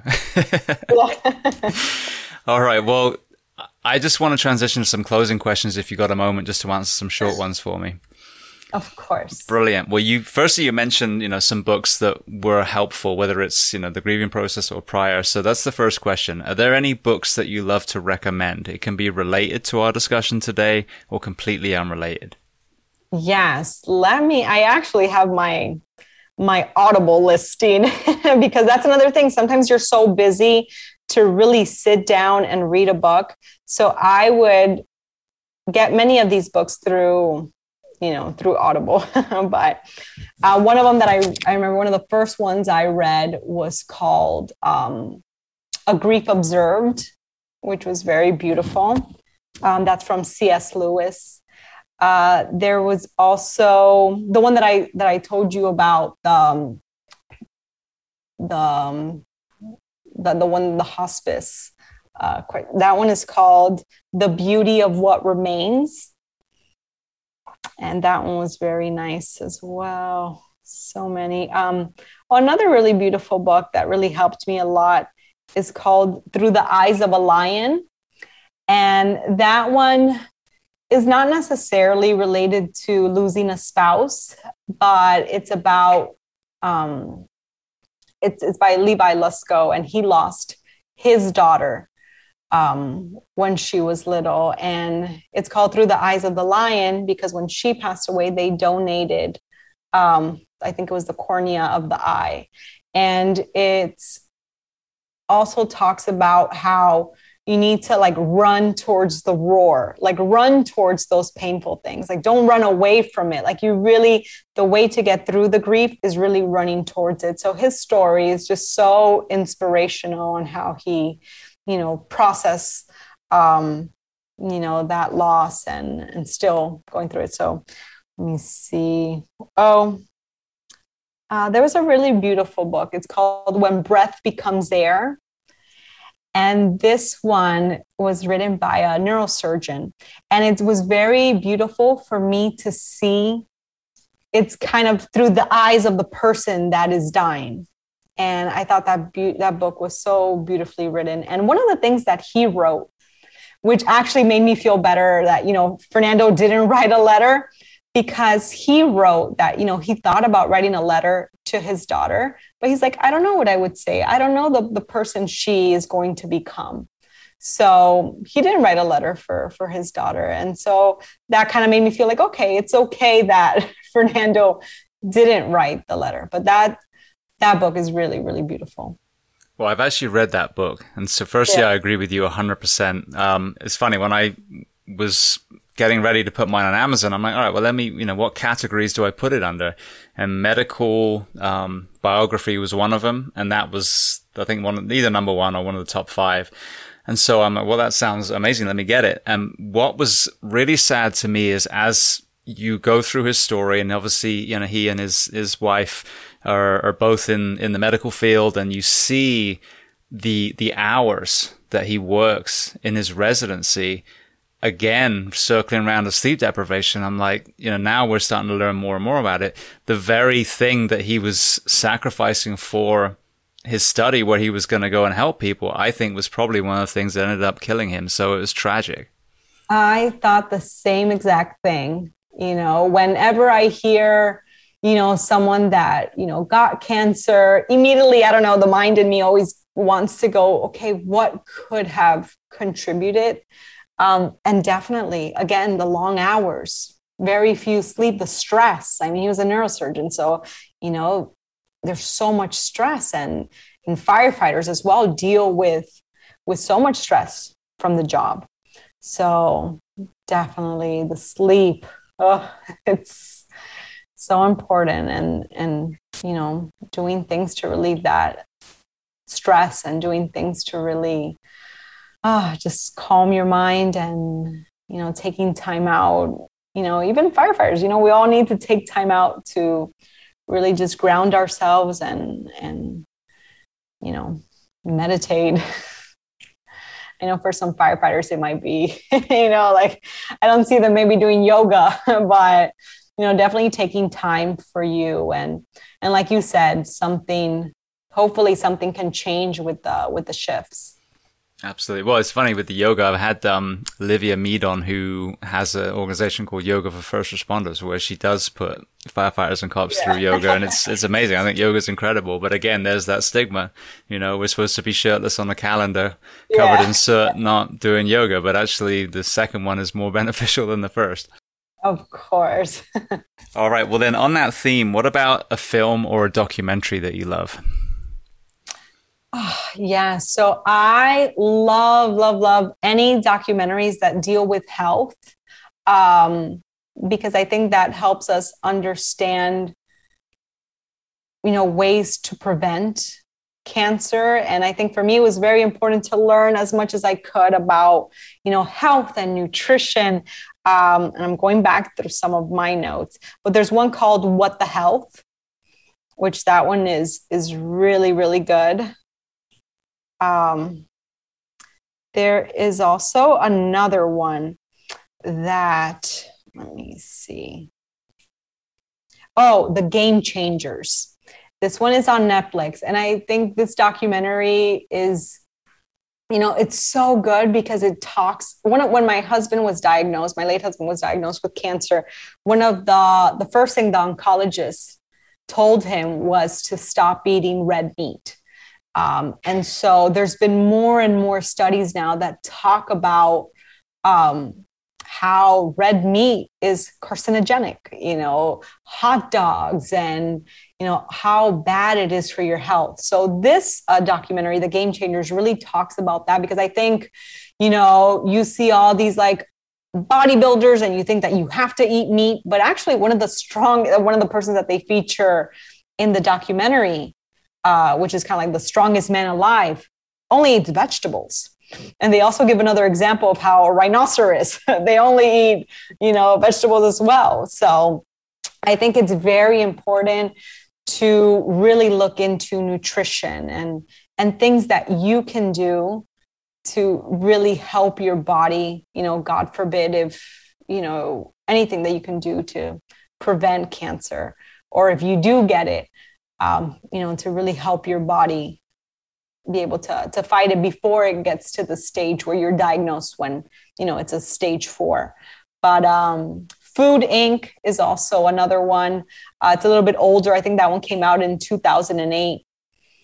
Um, but yeah, those are those are a few few good ones. I love anything um, anything. There's also um, and, and I'll get this name for you, but I know Netflix also has a series which talks about all the daily toxins in your in, in your everyday life. Like there was one about, you know, the pans that you cook with, like the Teflon, like removing Teflon. And this documentary talks about how the um, the factory where they would produce the Teflon, the water that would drain out of the factory, the cows would drink that water. And their calves were being born with like three eyes and all this like craziness.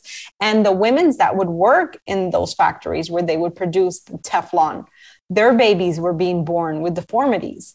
So I think, you know, I, I love anything and I really recommend anything that you can read or, or learn about, you know, nutrition, especially as, as firefighters. I think it's, it's so important. Well, I agree with you completely, and it's it's interesting. I had James Wilks on the show who made the Game Changers, and mm-hmm. he had been. I've talked about this before. He'd been on the Joe Rogan podcast, and, and I think Joe is incredible, and I listen to his show all the time. But the the the way the conversation went on his show is they ended up getting him on, and he, he debated some other guy. I think it was Chris Kresser was his name, I think, and it was, you know, whether you should be full vegan all the time or whether veganism is stupid. And what's so sad, is what I talked to James about on my interview, is the middle ground is more vegetables, less processed crap. That's, mm-hmm. I think, you know, so whether you have some, some, you know, meat in your diet, because again, I think a lot of the science is mostly towards a processed meat. So again, really, really poor quality meat, nitrates and all these things thrown in as well so say you lean towards meat consumption, great. Well, if is it organic? Is it, you know, is it the cleanest version of meat? You know, ethics aside, But then, you know, when you look at the, the plant based side, you know, again, is that clean or are you getting chemical covered radiated vegetables? So yeah. I agree with you wholeheartedly about the prevention element. When I look at the mental health issue, because I think equally with cancer, you know, suicide is, is, is the number one killer now and all these, you know, it's, it's a horrendous, you know, rating scale that we have. Is it obesity? Is it cancer? Is it mental health? Well, it's all of these things. And that's what's heartbreaking. But yeah, I mean, if you watch Forks Over Knives and see mm-hmm. the effective, you know, the, the, the way that they were able to reverse um, some cancers with with nutrition. I believe that. I've always said, hand on heart, if I get diagnosed with cancer, I'm going to go to one of these retreats and do the nutrition element because I see chemo kill so many people. And that sounds, you know, oh, that's what, what a terrible thing to say. Well, when you look at the basis of the theory, you're basically scorched earthing the body and just hoping that it's going to kind of regrow, you know, but you know, when you look at the the actual results, it's not you know a highly effective way of treating it. And I think that if you can put homeostasis back in the body as much as possible, you've you've got equally as as much of a chance of of you know reversing, or if nothing else, if as you said, either way, sadly, you're going to pass, at least your quality of life is probably going to be better than if you were blasted with chemicals. So everyone mm-hmm. should have their own choice and decision, but the prevention element, I couldn't agree with you more. Any yeah. area that we can address toxins, um, is an area that we can ultimately reduce the amount of people that get cancer. Yeah, that's so important. I mean, in my house, we only eat organic and you know, my husband now, he's like, that's so silly. Like, we don't, you know, I've slowly changed his mind on that because he used to think like it doesn't need to be organic. But, you know, you could eat a strawberry, but if it's conventional, if it's not organic, you're getting all the pesticides that they put in, you know, into the fruit. So it's not as healthy, you know, as, as an organic strawberry. The same thing with like spinach. And there's also the dirty dozen. I know right now food prices are to, to the roof, but if at least you can start with the dirty dozen and get those organic. So there's a list of, um, there's a list of fruits and vegetables that you do want to make sure you get organic because the skin is a lot thinner. So, for example, strawberries, you want to make sure you get those organic. Blueberries, um, a banana, you could probably get it conventional because you know it's harder for the pesticide to to get through, like a pineapple, avocado. Um, but at least start if you don't want to go all organic at least start with the dirty dozen. And i also go by the 80-20 rule. So 80% of the time i try to eat very healthy. And then 20% of the time you know i'll maybe make my husband if he wants you know to eat meat this day we'll have tacos. I'm like okay you know. But for the most part 80% of the time we are trying to eat very healthy. And unfortunately you know when you are diagnosed with a late stage cancer you know that i feel like nutrition is, is going to be very hard to reverse once it gets to that stage four. So what you do want to you want to make sure that you know you are giving your body all the things before you even get diagnosed um, with cancer. And a lot of people think food, but it's also the products that you use on your body. You know, the deodorant. I actually started. Um, a deodorant line, which I've kind of taken, it's kind of taken a back burner. I've been so bad because I've been so busy with like other projects, but you know, seeing what ingredients are in your deodorant, you know, changing up your toothpaste. You know, your skin is the largest organ and everything you put on your skin is going to get absorbed. So what lotions you use and also the your household cleaning uh, the the cleaning supplies that you use are so like many of them are they're so toxic. And it's so simple to make your own uh, cleaning supplies. I started making my own uh, a few years back. And you know just like water vinegar um, is amazing. A little bit of alcohol. There's so many recipes if you go online to make your own if you want like a um, maybe something to to clean your your windows or if you want something to clean you know the bathrooms. There's so many natural recipes without having to to resort to all these um, toxic uh, supplies. And then sadly, there's no regulations for, for beauty products.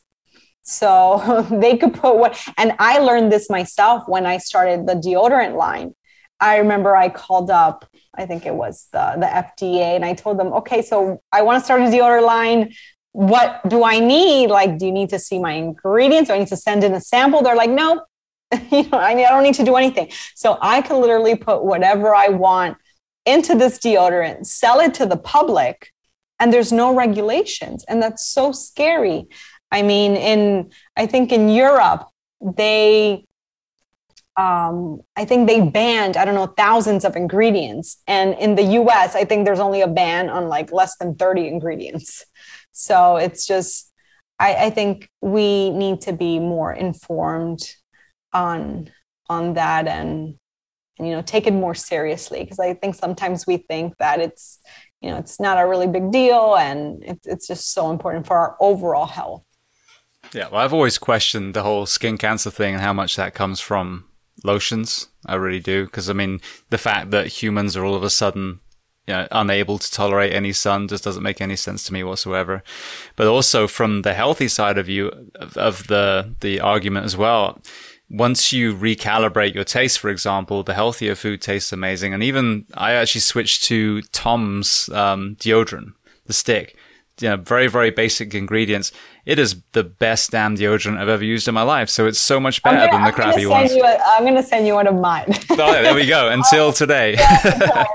yes, definitely. Yeah, it's, it's, so important. I mean, uh, Johnson and Johnson, there was a lawsuit for their baby uh, baby powder, and the um, they they lost, and they had to pay billions and billions of dollars to people that got cancer from using their baby powder.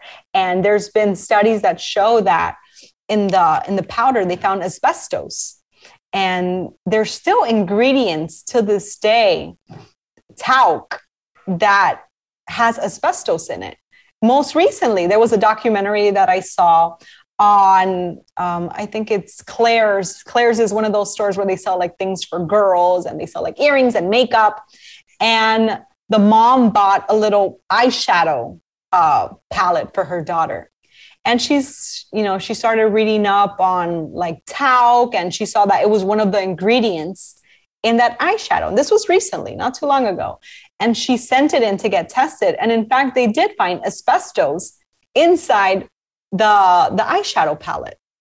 So it's, you know, I think once we become more conscious of you know what we're putting on our bodies you know now i think one in three people get cancer. And it's just so so sad to see. And it makes you wonder why are so many people getting cancer nowadays.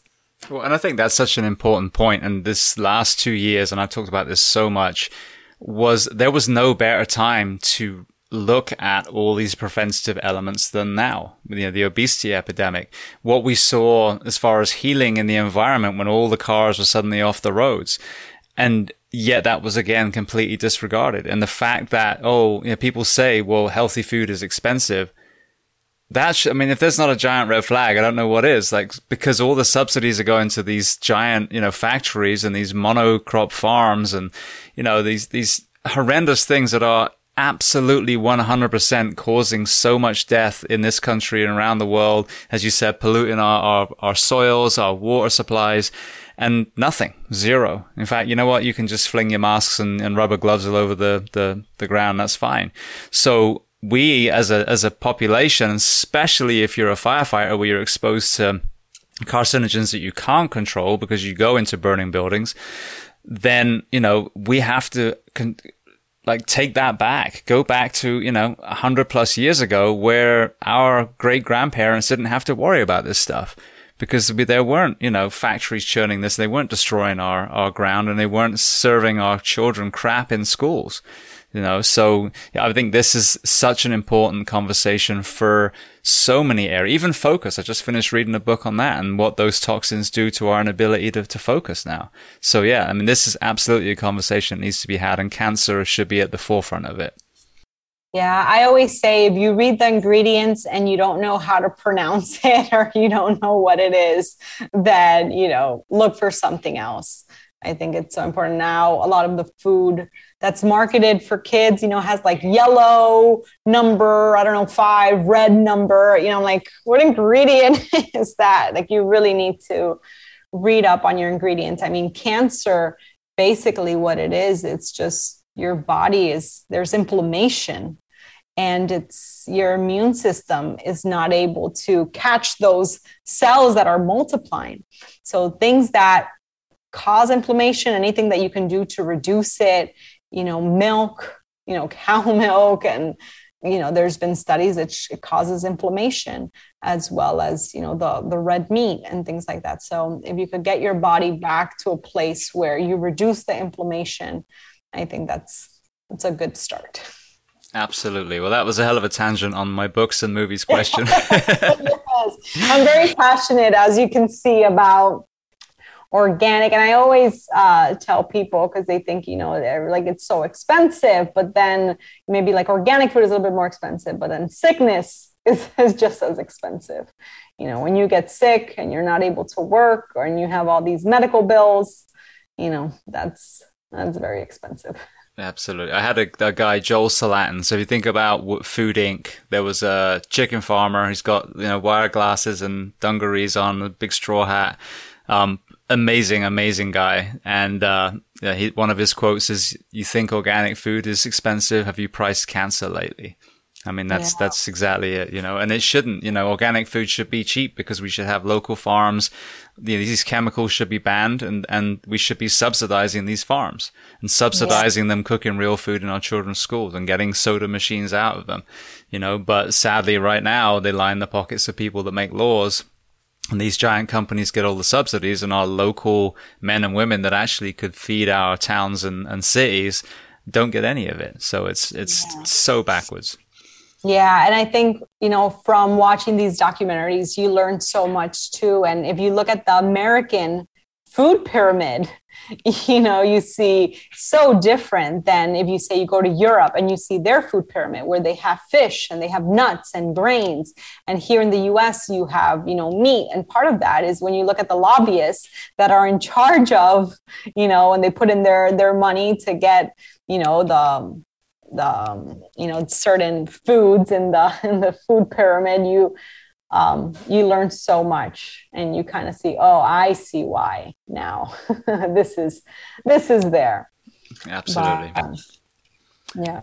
Beautiful. Well all right. Well then the last question before i make sure everyone knows where to find you if they want to reach out what do you do to decompress these days Oh, what do I do? So I love to go paddleboarding. I haven't been paddleboarding a little bit, but I have my paddleboard ready to go for the summer. Um, and a lot of my audiobooks.